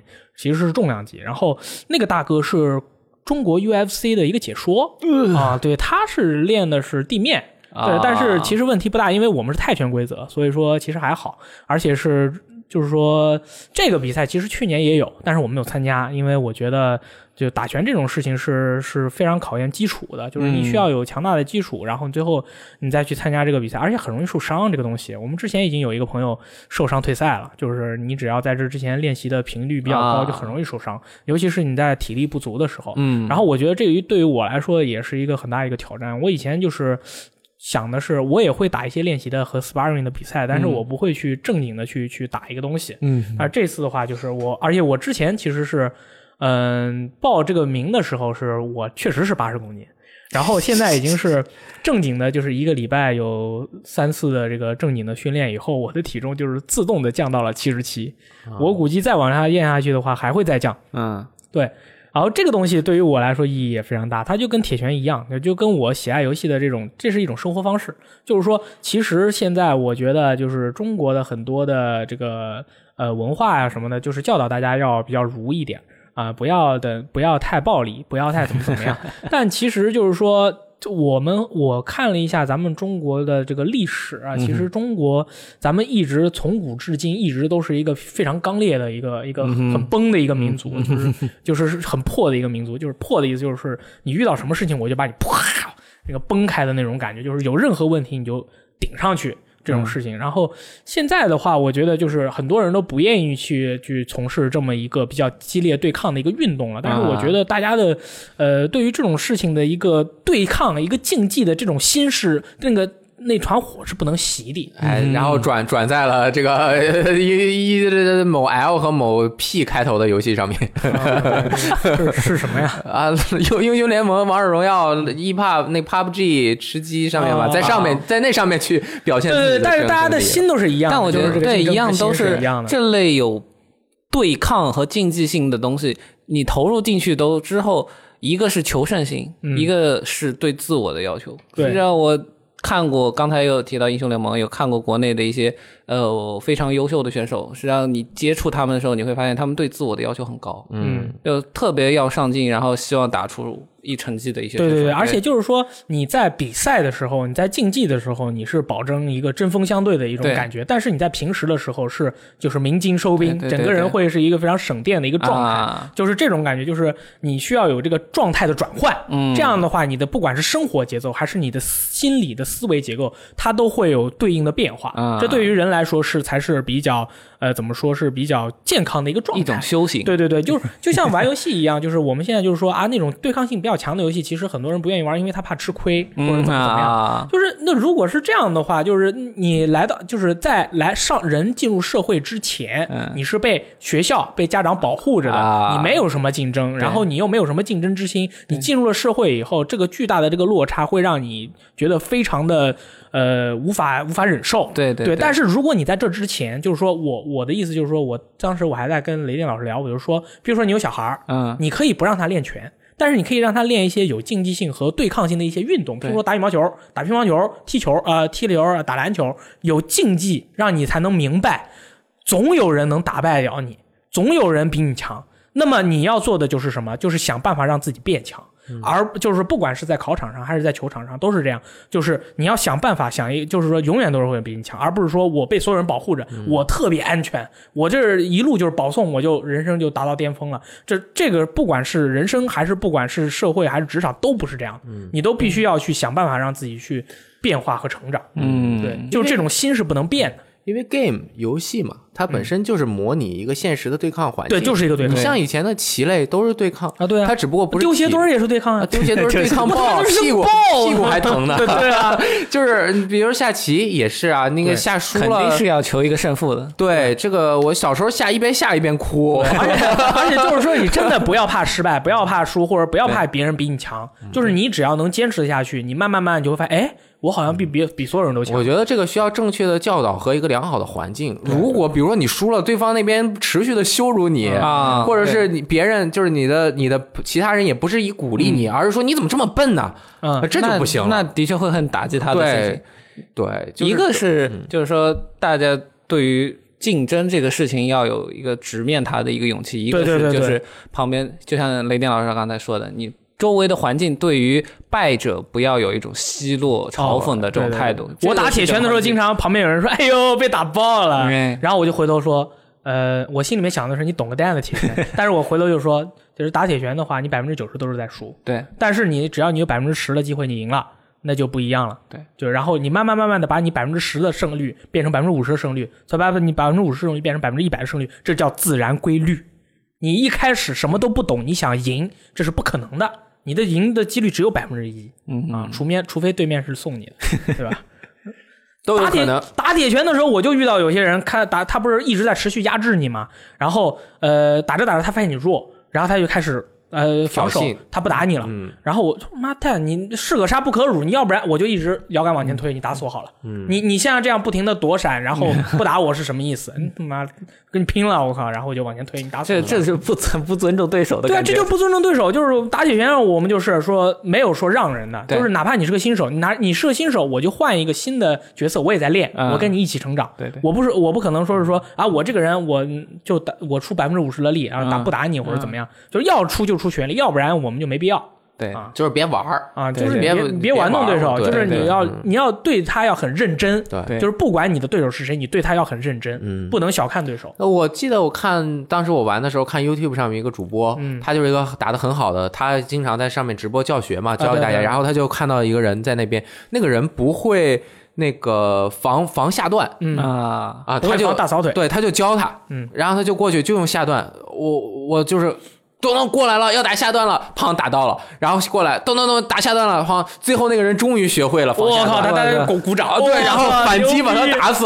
对了，我靠，他高兴的不得了。对对对， 就是说我们要享受的就是跟别人共共同成长的那种感觉。对就是如果你对面很弱，你把他打爆了，你还特别得意， 哎哎呦，这个这个这是弱爆了，我把他打爆了，我我太强了，没意思。这个人就太没你要格调打了过比你强的人，你才有意思。不管是干什么，对你都比你要打过比你强的人才有意义。棋逢对手，将遇良才嘛。对对对对对我当年我在南京的时候，我们去那个街机厅打游戏，对面有个大哥，他是用布莱恩的，我是用那个德拉库诺夫。然后我之前都是就是今天哎这有个空位，我就跑去玩儿，然后对面都是南京大佬，把我打爆 了。然后这个大哥就是坐下来跟我一起嗯玩，然后发现，哎，他的那个思路我能猜到，我的思路能他能猜到，啊然后两个人就打得惺惺相惜。虽然我打到最后，嗯，打到最后的时候，我还是一直在输啊但是我能感受到，就是说我们在以我的基础上变强那种感受，啊就是最后我打完这，就是我那个那个大哥打了一下午，打后我就没见过他，啊就是因为是两个人对着坐，看不见他，我就跟他一直打一直打，打了一下午，然后打完了以后，我准备走了，我站起来我看了他一眼，然后他也站起来看了我一眼，我说。哦然后他说：“哎，你打不错。”我说：“谢谢，谢谢。”我就跟他说：“谢谢，因为这很重要，而不是说你你你把我你妈打爆了，然后你那个 你打不行啊，下次不要来来。”就这种就就就真的是，就是我当时就感觉到我成长了，然后我就觉得这是就是这有其实打铁拳特别像特别像日语里面有一句话叫一期一会，啊哈哈，就是你，尤其是你在网上面搜到一个人的时候，啊他他的那个背景，他的那种风格，他的那种感受，他传达到你身上的时候，你会自己审视自己，啊然后你，而且你会明白，就是我搜到这个朋友，可能我这辈子只能搜到他一回，嗯，所以说我一定要使出我的全力，而且尊敬他，对，就我不会说是把把用一些什么啊、什么 T bag 呀、什么的之类的这种东西，就是没有必要啊。如果对面就使用很狗屎的技术呢，其实对于我来说也是一件好事，因为就是说，如果我在比赛的时候遇到很狗屎的人，用这些很狗屎的技术，哪怕我能学到一个对策，啊学到更多的对策，对于我来说都是好事，而不是说我被他对策赖死了，我就说这个角色赖。啊啊，嗯这个这个角色赖死了，这个人怎么怎么样，这个这个人品有问题，不是的，我要感谢他，嗯我要感谢他展示了一个这这种赖 招，让我能有办法学习到对策去对策他。然后，但是我打这么多年还是很狗屎，不过没办法，这个东西七分靠打拼是吧？三分靠天分。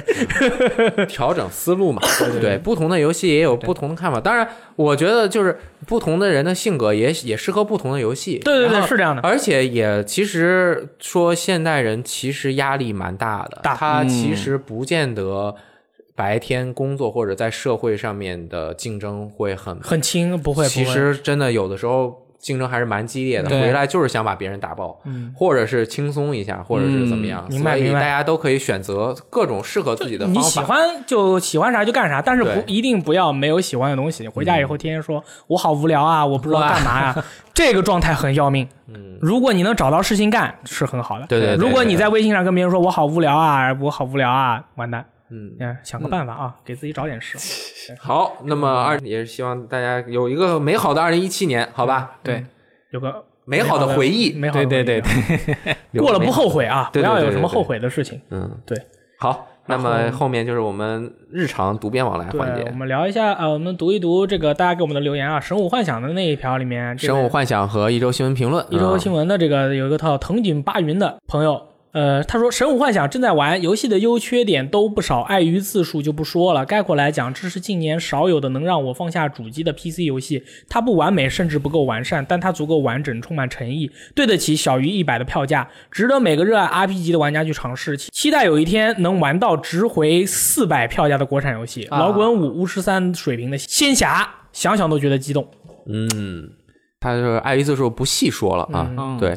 下面是曲涛一九八一，《生物幻想》这款游戏是在看了《大魔王》，就是制作人啊与雷电和大力周五晚上的直播时。啊，知道的啊，在游戏中看到的实际演示还是不错的，是有中国特色的幻想式 RPG，画面比较惊艳，舞蹈也很漂亮，动作性比较流畅。呃，比较没有想到的是，我在以前玩的《新绝代双骄》《幻想三国志》等好游戏都是大魔王先生制作的，新绝代双骄是我那个时游戏时代唯一买过的正版游戏，对大魔王先生和他的团队在呃做中国游戏所付出的辛苦和努力表示感谢。顺便有一个问题，那就是在于游戏在一定的中国玩家，特别是比较年轻的玩家，他们是不太了解中国古文化，特别是《山海经》这样关于奇幻类的内容。不知道游戏中是否有关于怪物等一些内容的简易介绍。我在直播的弹幕中也说过，这类游戏在向海外的推广中是如何把一些外文中没有的词句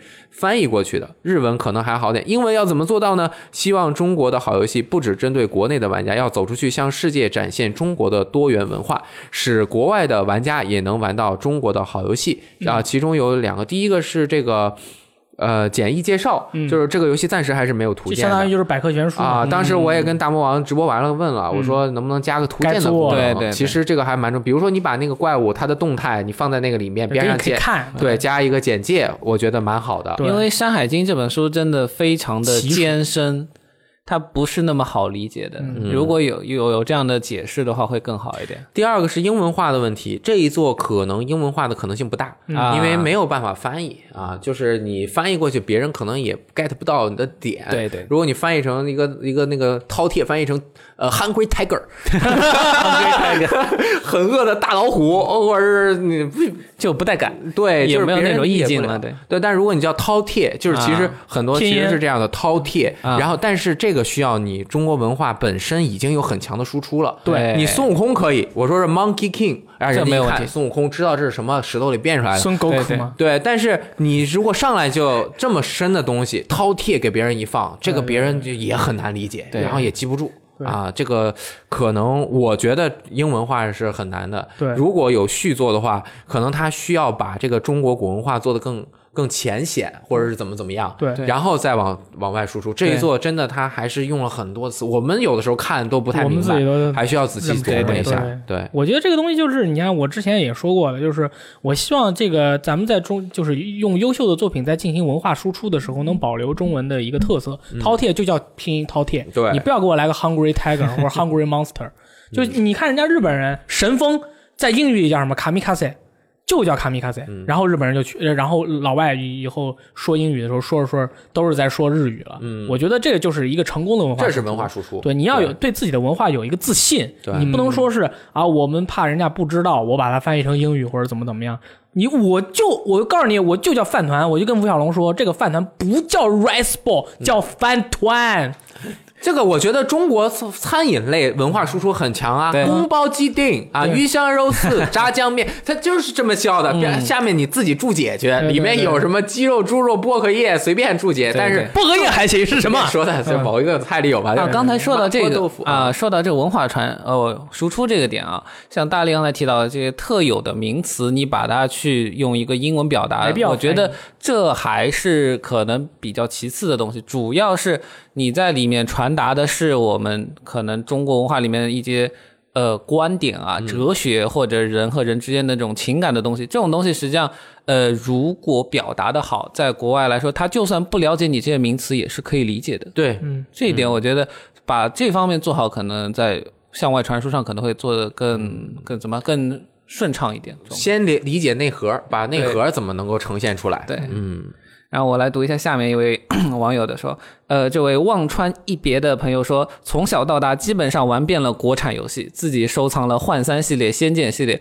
进步真的止步在二零零七年《仙剑四》。古剑昙花一现十年断档，《仙剑六》《轩辕剑六》外，《古剑二》一个接一个崩，给人一种国产单机游戏已经没救的感觉。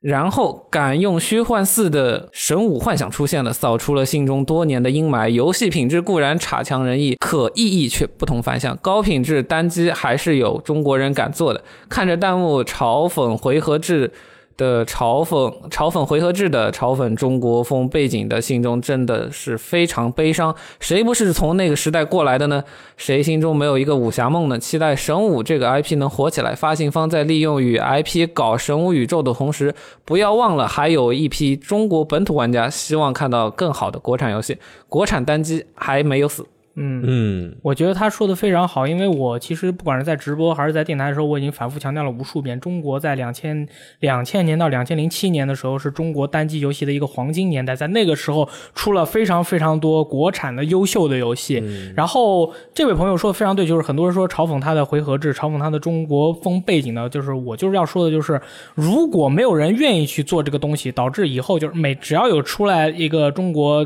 国产的一个游戏的产品，你们就骂爆，以后没有人敢做了。到了那个时候，大家都玩着国外的游戏，就是所有人都很开心了的话，我觉得嗯，嗯你们也赢了，对不对？嗯，反而我看到了一个评论是正好和你相反的啊，是吗？他说的是。如果以后国产全是这样国中国风的游戏，以后大家玩到的只有中国风的游戏，再也玩不到那种日式某 某一个游戏的主题的那种风格的游戏了，怎么办？你们怎么办？嗯 怎么可 能？现在想想对哪些文化传输的厉害，是哪些文化可能示威了，这对要，但是看这个我就觉得有些事情我们一定要去做，不是说我们啊哈，我们对也做不了，就是一定要有人去做，不是说这个事情难，那我就不做了，如果难就不做了，那那就没，就是所有的事情都没有任何意义了，对不对？啊，还有一点就是说，呃，影响大，影响小，大家可能，比如说现在的国产单机有点示威，影响力没有以前那么大，但是中国风也好，回合制也好，这种在设计上的东西，它是有自己美感的。对，对它，嗯，不要因为它贴了回合制的标签，你就放弃去理解它其中一些巧妙的设计。这种思路，你去真的实际去体验它，你会发现其中的乐趣。如果你感觉不是特别喜欢，那只能说它不适合你，但你不要因为这个标签去否定它。对吧？你对比如说那个 DQ 是回合制，对我从来没有说 怎么怎么样吧，我也没说，我只能说这个游戏不太适合我，我玩了会啊困。 ，DQ 那种回合制叫做质朴唯美，对啊啊，就是实际上你 classic 玩回合玩进去了之后，非常的呃 nice。对吧？大家都是回合制嘛，你不这个回合制这个喷点啊，如果想喷，就是找到有理有据，找到位置，对吧？要不瞎说的话，其实任何人都是不能够接受的，对吧？然后是我们是那个年度游戏的这啊一对期的评论对啊，，有一位朋友叫神兽，不要活在梦里。他说，在塞尔达和异度二之间纠结，因为塞尔达入了 NS，也入了主机的坑。哦，这位朋友是第一次玩主机游戏是吧？在 NS 发售初期没啥游戏的日子里，足足干了两百小时，直到十二月，期待很久的异度二又为我找回了初中时代玩龙战士三四、高中时代玩空轨的感动。虽然已经告别学生时代，工作两年，心中却依然有着燃烧着中二魂。嗯，没错，啊，是这样的。不是第一次入，但是估计也是隔了很久。应该是就是已经是阔别很久，要重新完爆，很开心。对，然后这个芷桐bat，应该念纸吧，草字头一个纸。嗯对，就是那个周芷若的那个芷嘛，芷桐 bat。他说游戏很好玩，有很多人物。他说的这个是 Will 美好世界。啊，他说游戏很好玩，有很多人物，很多故事，每一段都是一个剧情，给出几句关键句子，然后给剧情填空，就是完形填空是吧？之后再按照你填空的剧情演示一次，会有不同的结果，挺好玩的文字游戏，前提是你耐心足够。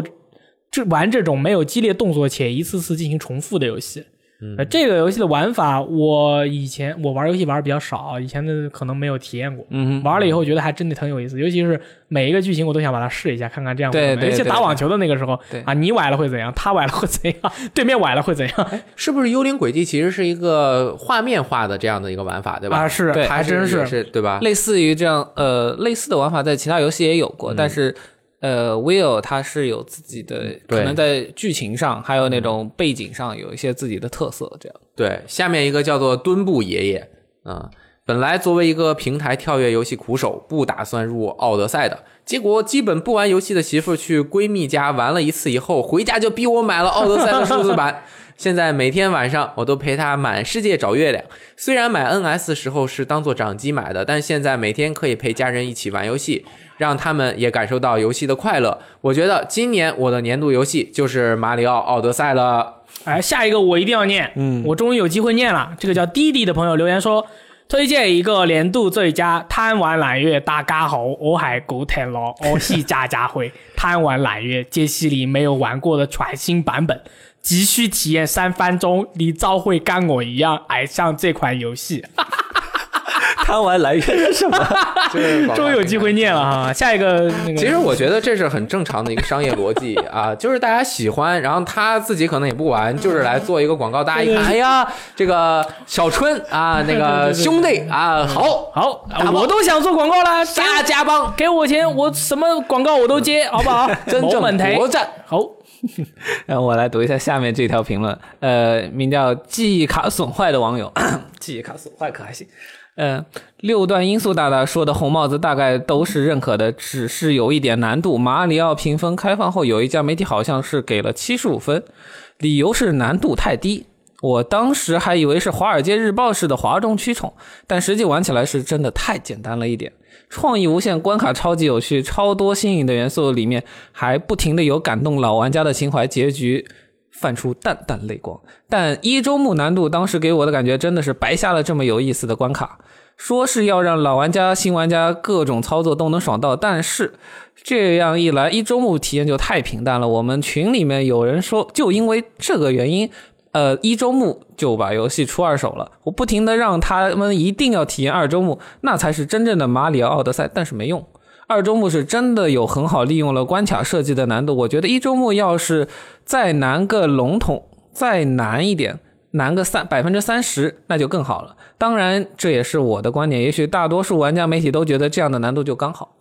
马里奥系列一直难度在下降，从 N 六四之后，嗯这是这是必须要改变的它事情。一直在下降。其实我们玩了很久了，你让新玩家玩这个，他还是还是觉得难啊特别特别的难。嗯，对，因为这个平台跳跃类游戏就是跟你骑自行车似的，你会玩了你就会玩嗯起了，爆，你不会玩了，你这个上跌爆嗯手真的是特别难。它作为一个任天堂，就是不停的有新的小朋友嗯和这个新的轻度用户进来的，它这个真的是没有办法，必须要做的。你说深海难吗？深海最简单难度也简单爆啊嗯，。对，之前不说过吗？它跳一下的那个，它下面一定会给你多放几个横杆儿。你啊嗯跳，你一般一跳都是跳到第三格，后面还有第二格和第一格。那第一格就是离很远那个，对你你跳都能跳过去。它的容错率就很大。对，容错率很大。嗯可能马里奥奥德赛可能来说难度确实是又一步的对降低，包括塞尔达传说旷野之息，你如果玩原版的话，第嗯一周目也不是很难。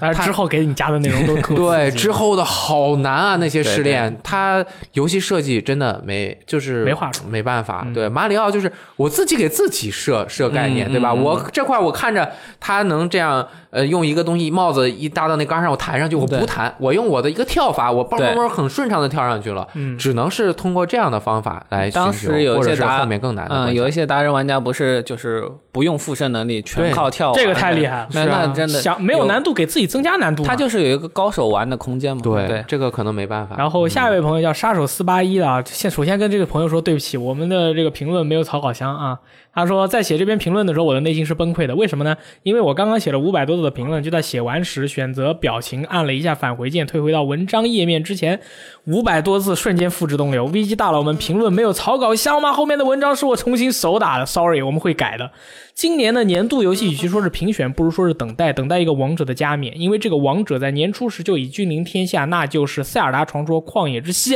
任天堂用这个游戏完美的还原了一个充满传奇的海拉尔事件，什么。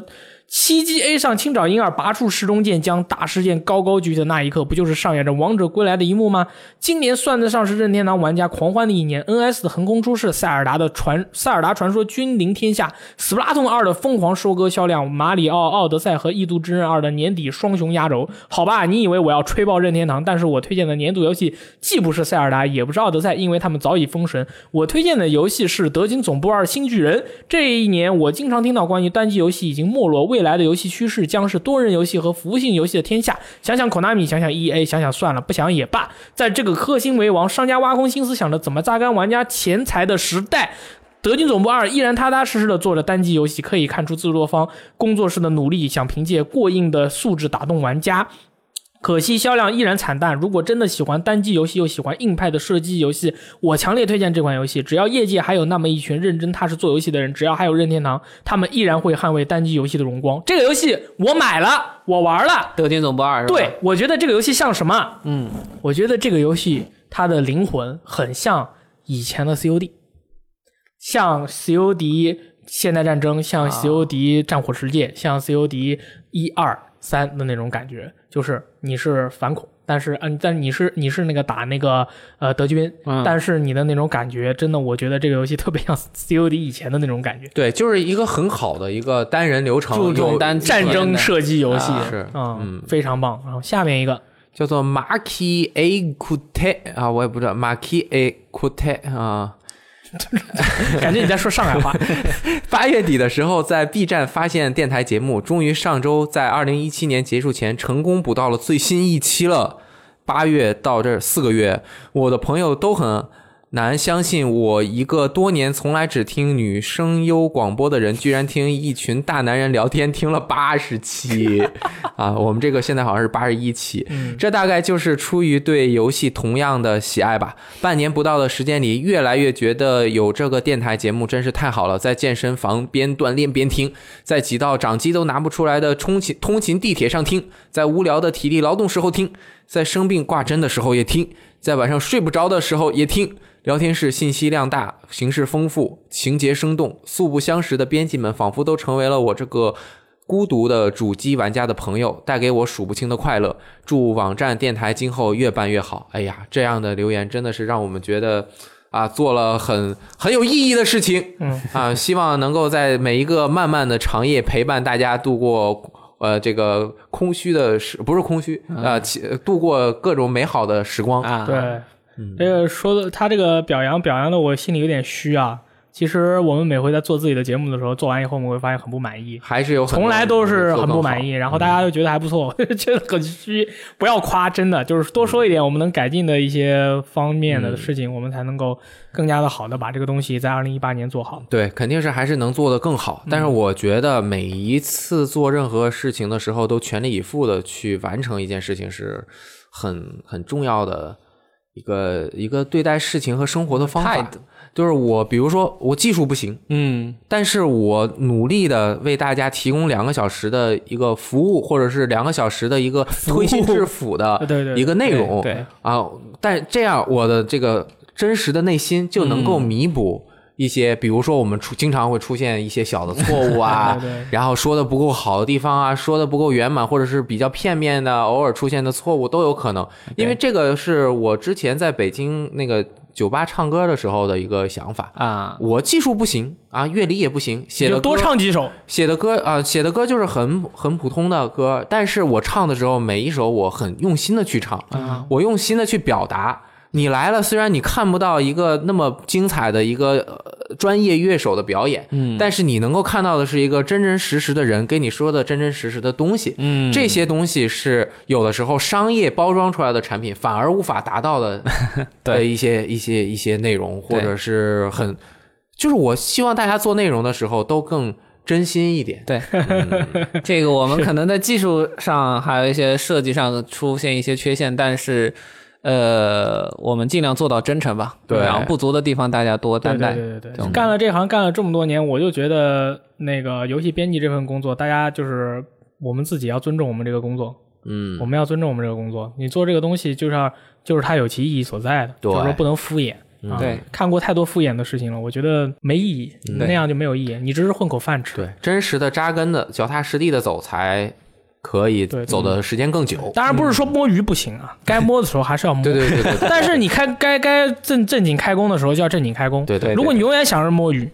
那就不好了，认真、严肃、完爆。完爆、严肃爽到活泼 啊，活泼严肃。 啊活泼风格是活泼的，呃，态度是严肃 的。哎，那我们对是是不是要在电台里面正好说一下我们一八年的一个直播的一个哎变化？正好说一下呗。啊，一嗯八年大家在这个元旦结束之后呢，应该可以看到我们的直播时长也增加了。嗯我们应该会那个加大原来只有每天中午这个十二点半到两点的一个直播哎我们的时这是长每天都要嗯爆肝了，我跟你对，说。后面我们会更多的和大家直播一些我们喜欢的游戏，并且把它播的更久一点，希望和啊大家更多的去分享每一个游戏的快乐。对然后具体的直播时间和直播的地点，看我们的公告了。啊，大家可以到我们的网站看我们的相关的公告对。反正就是以后每天中午、下午、晚上我们都播啊对，对对连续播我们这是拼命了，我跟你说。对想想为什么我们要拼命？啊，因为我们要严肃的、认真的对待我们的工作， 暗示啊了为大家带 来更更好的，to 内容， survive，yeah，是吧？对吧？这你个你一定要要说那个平台吗？我和大力都会在虎牙单独开直播间，啊，然后每个人啊为大家带来自己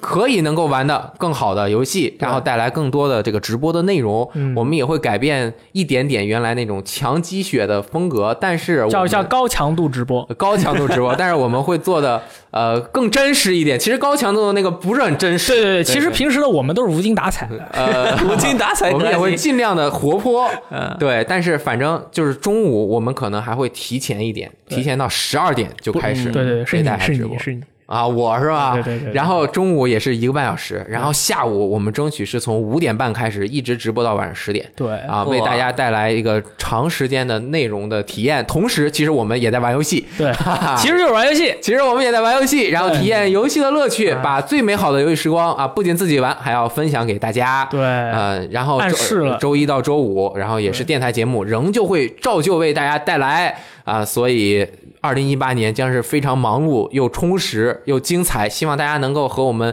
一同陪伴，一同走过，一同分享游戏的乐趣。对啊，我们也争取找到我们自己更适合，然后直播的内容和电台的聊天的内容，还有我们相关的节目更好的呈现方法。嗯啊，所以大家一定要多多关注我们游戏时光的微博。游戏时光的公众号，还有 APP 游戏时光的嗯 APP 和游戏时光的网站啊。如果你不会，你百度搜索“游戏时光” 啊，搜索 VG 聊天室啊，都可以搜到。然后把我们推荐给你周围有潜力的朋友。对就是 其实我也经常去推荐给一些朋友，但是他们就是拒绝。对，然后这我是明白 的，就是你要先观察这个朋友有没有潜力接受我们，如果有的话，你再推荐 给他，不然就会适得其反。